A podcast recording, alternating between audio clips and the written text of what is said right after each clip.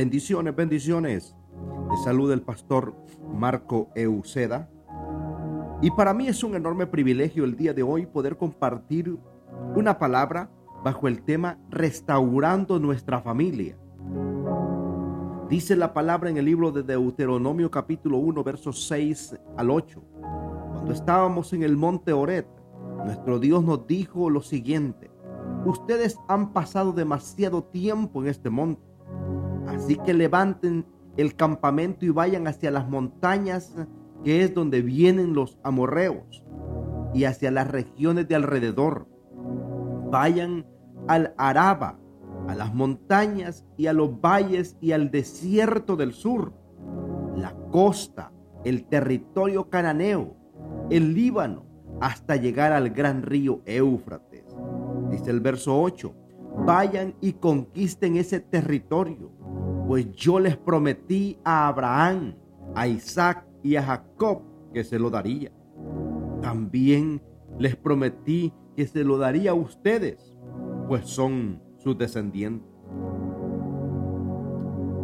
Como familias, debemos tener presente que nuestro Dios, como gran Padre, siempre apostará por la unión y la restauración de nuestros hogares. Nuestras características como familia de Dios siempre debe estar o, debe ser edificarnos como hogares sólidos en Cristo. Debemos ser atrevidos para ver la transformación de nuestras casas.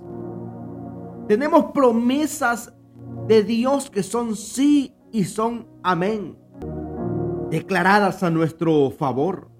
El gran problema de hoy de muchas familias es que no están dispuestas a ser atrevidas en ir una mía más para ver esas promesas cumplidas en su hogar.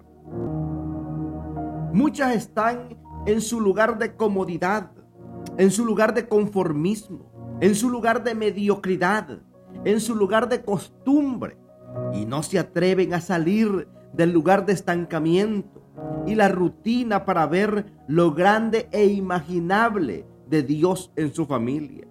Todos tenemos las promesas de Dios, pero debemos estar dispuestos a ser atrevidos y correr riesgos para entrar en una dimensión mayor. Fe se traduce en riesgos. Dice la palabra en el libro de Hebreos capítulo 11, verso 6. En realidad, sin fe es imposible agradar a Dios ya que cualquiera que se acerca a Dios tiene que creer que Él existe y Él recompensa a quienes lo buscan. Entendamos que si no nos atrevemos a ir un paso más, nunca veremos la mano de Dios a nuestro favor. Es un tiempo de movimiento. Quedarnos como familia en un mismo lugar es mandar un mensaje de estancamiento a nuestras vidas y a nuestras generaciones. Todo se gesta en las casas. Hay un gran poder cuando hacemos el altar familiar. Y por eso el enemigo te va a hacer la lucha para que no te reúnas eh, periódicamente o diariamente con tu familia. Los grandes ambientes de liberación suceden en las casas. Cuando el pueblo de Israel iba a salir de Egipto, fue en las casas que, ellos eh, las mancharon con la sangre de los corderos. La restauración de Lázaro comenzó en casa cuando le abrieron las puertas para que Jesús entrase y compartiese la palabra. La resurrección de la hija de Jairo se dio en la intimidad del núcleo familiar, cuando Jairo fue e invitó a Jesús a su casa. Cuando el ambiente de una casa es el correcto, ese es el lugar se transforma en el canal para ver manifiesto los mayores milagros de Dios en un hogar.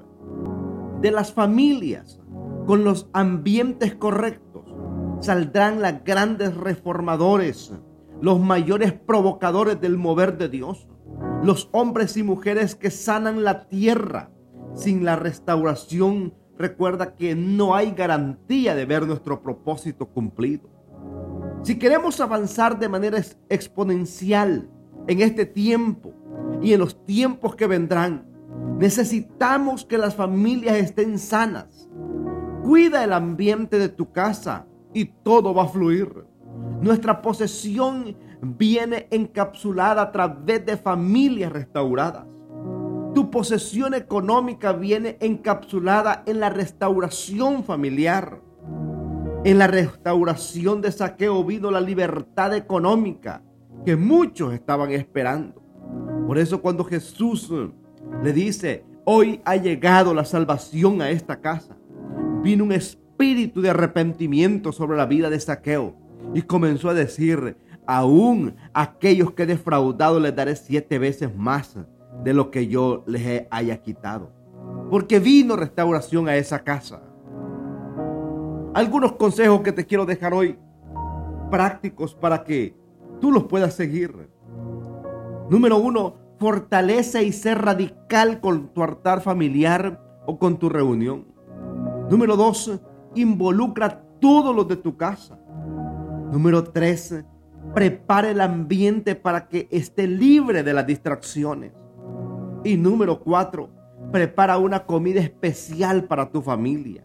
Aprovecha el momento para orar y bendecir sus vidas. Porque hay rompimiento cuando nos unimos en familia a buscar a Dios. Ahí donde estás, yo te invito que me acompañes en palabras de oración. Padre, hoy como familias en el poder del acuerdo, delante de tu presencia, Señor, estamos para agradecer por nuestras vidas y por la oportunidad de avanzar en los cambios necesarios para ir una vía, una mía más. Ser atrevidos a ir por nuestro propósito aquí en la tierra, Dios mío. Y activar todas las bendiciones acreditadas a nuestro favor en el nombre de Jesús de Nazaret. Mira aquellos que viven, Señor, en familias desintegradas, Dios mío en familias disfuncionales, Padre, en problemas matrimoniales, en problemas con los hijos. Amado Dios, yo ruego por ellos, Padre. Alúmbrales el camino y dale los códigos necesarios para establecer tu reino en su familia, Padre. Que esta oración se cumpla como tú le enseñaste a los discípulos, Padre, cuando te pidieron que les enseñases cómo orar. Y tú les enseñaste que venga tu reino y que se haga tu voluntad en las familias, en los hogares, en el nombre poderoso de Jesús de Nazaret. Te damos gracias, Dios. Amén.